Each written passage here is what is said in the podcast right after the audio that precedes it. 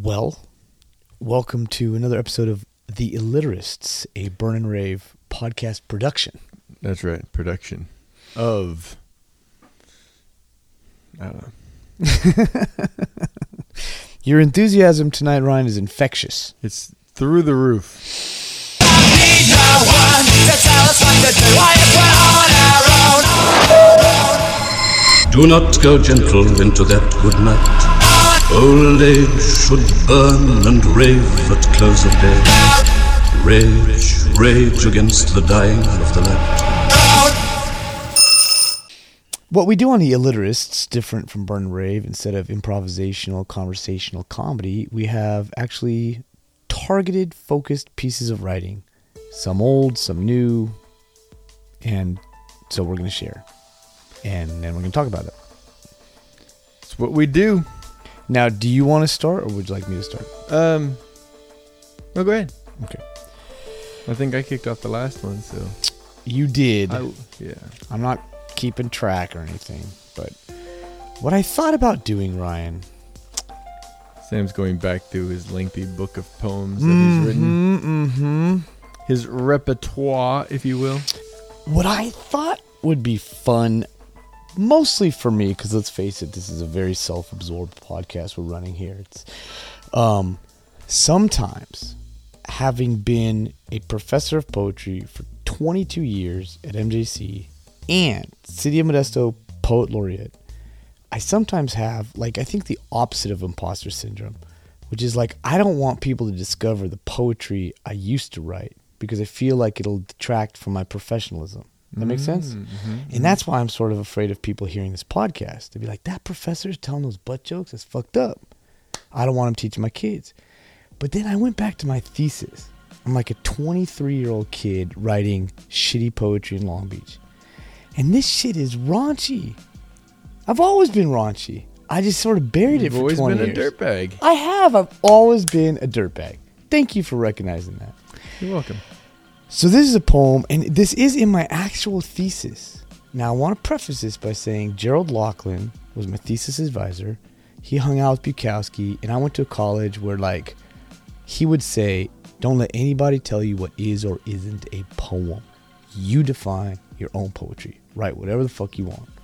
And so that school of thinking just freed me up to write about anything I thought of or saw. So I think I've always been funny in my poetry, and didn't even recognize that I had those comedic leanings. So, without further ado, Ryan, this is called Men Want Breasts. I used to read this publicly, representing the university. Well, I am very curious about this subject matter. Men want breasts, but we want our own. To tuck into velvet and lace bras, we want to caress them and wash underneath them where the most sweat accumulates, where they slap against the body. We want to mail order from Victoria's Secret, and just once, we would like to feel the confident lift of a Wonder Bra. Wouldn't that be nice? We want to know how it feels to sleep face down with breasts pressing against the bed and understand why that doesn't flatten them permanently. We want to enter wet t-shirt contests and give ourselves breast exams by following self-test illustrations in Cosmo. We want to feel them jiggle when we dance. We want to insist that every girl with larger boobs has had implants, but mostly... We want to open communication lines between the sexes. And if we had our own breasts, women might be more inclined to share theirs. Well, see? I like it. I think, we should just be open to having our own breasts. Then everybody has breasts, and then there's no problem. What do you think of my theory? Well, then the women would lose some of their power, and they'd be like, I don't know. Breasts are a certain form of power. We don't necessarily have the equivalent fleshy form of power. No, they have all the power. Dicks get you nowhere. No, and huge problem for me. They control the sex, so they pretty much control everything. If they could unionize. No, anyway, so I feel in my old age less ashamed of those poems or more ashamed. Actually, I'm not sure. That one was good, man. But I realize, like, I think I've been fighting this weird childish person who, like, lives in me. I think I've sort of had him on lockdown for like 20 years. And now I'm just like, you know what? Who cares, man? Even though the world is a little bit more difficult, I think. Like, there's a lot of poems in here I don't think I could read anymore. And if someone dug in... The really racist ones. Yes. Yeah. The racist, sexist, xenophobic ones. Yeah, I spent a lot of time writing those. But I think there's a few I'm like, oh, boy, I don't think that'll play well. You know, maybe they're not as body positive. Was that your grown-up voice just there? I don't think that'll play well, son. I don't think that'll play well. Well, someone in town called me raunchy. They warned another poet about me. They said, well, I looked him up, and he's a little bit raunchy. So I have a little reputation now, and it's your fault. It's not my fault. It's this podcast. I wasn't raunchy before this podcast. You just said you were. From the book that you wrote 30 years ago. Okay, I revised my statement. This podcast re-raunched me. There you go. That I accept. I'd held it back for so long. Yeah, but you shouldn't hold that stuff back. Oh, I know. And that's why it's good we're doing little events at Mofi and whatnot. Little Triple X Haiku. Now, you said you brought something, some small pieces, some little pieces. I got a few little random ones I've put together here. Because, Sam, you know I like rhyming. You like rhyming. I understand rhyming is not a requirement in poetry. Not at all. But I enjoy rhyming. Sometimes it comes naturally. Okay. Number one in my little rhyming rambles. Okay. Rhyming with Ryan. Any attempt at reasonableness will be met with resistance by insistence and stances for chances to change the circumstances and advantages. Can you hit me with that one more time, slightly slower, because now that I know what it is, I want to process it. Any attempt at reasonableness will be met with resistance by insistence and stances for chances to change the circumstances and advantages. Why aren't you selling these bangers? You put a beat under that? Because then I wouldn't have a phone if I sold it. Okay. Pen and pencil. I have no expectations of my relations to which I hasten in acquaintance. No hesitation of respiration in the inspiration of arterial fibrillation. Right? You know, arterial fibrillation. That's a hard one to rhyme. Impressive. But give me like, if I were a teacher and said, Ryan, what do you mean by this poem? At the core is sort of a breathlessness, a nervousness, so you don't like being social situation. Family reunion. When you see your cousins that you haven't seen all year, and you get all, yeah. You need a defib. You're getting all panicky. In fact, it's called family reunion.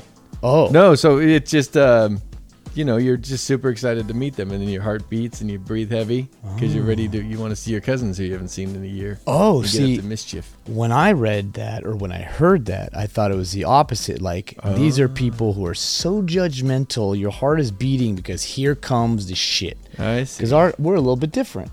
You look forward to seeing your cousins, and I'm not saying I don't, but there may be some people in our family who, or maybe in my wife's family, who feel so judgmental. That's why our heart's beating. What are they going to say about us? Right? We're going to hell. Okay, what's new? Totally. That kind of thing. So my heart's racing. You need to defib it. And then I wrote one about my friends who had me over for dinner. I do not wish to imposition their position of hospitality, which they extend to me in sympathy for all of my oddities and hilarities. It's almost charity, but I'm not proud. I'll take it.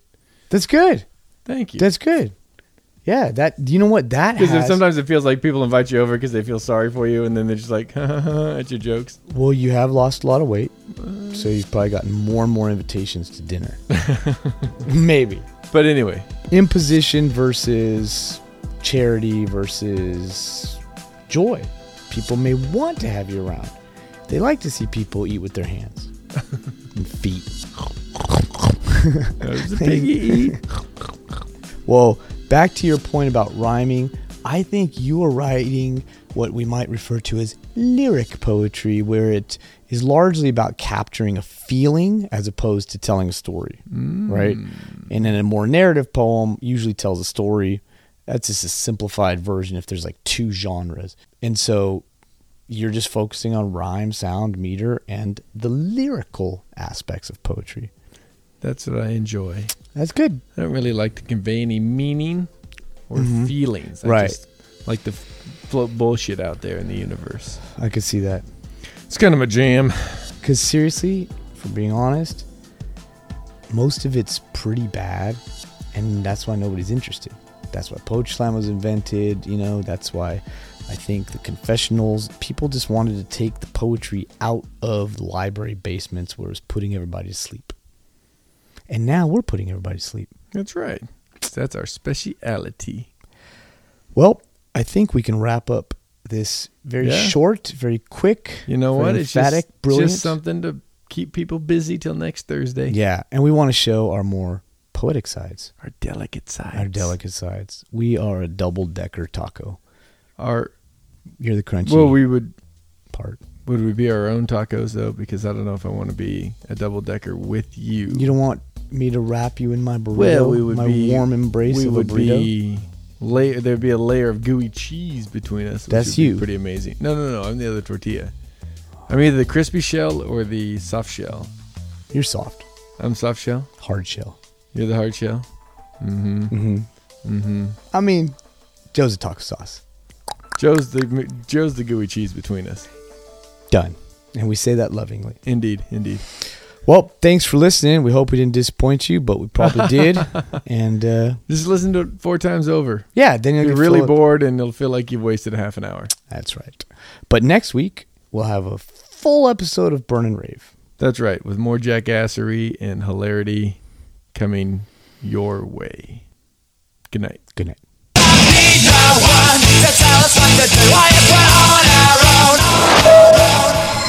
Do not go gentle into that good night. Old age should burn and rave at close of day. Rage against the dying of the light.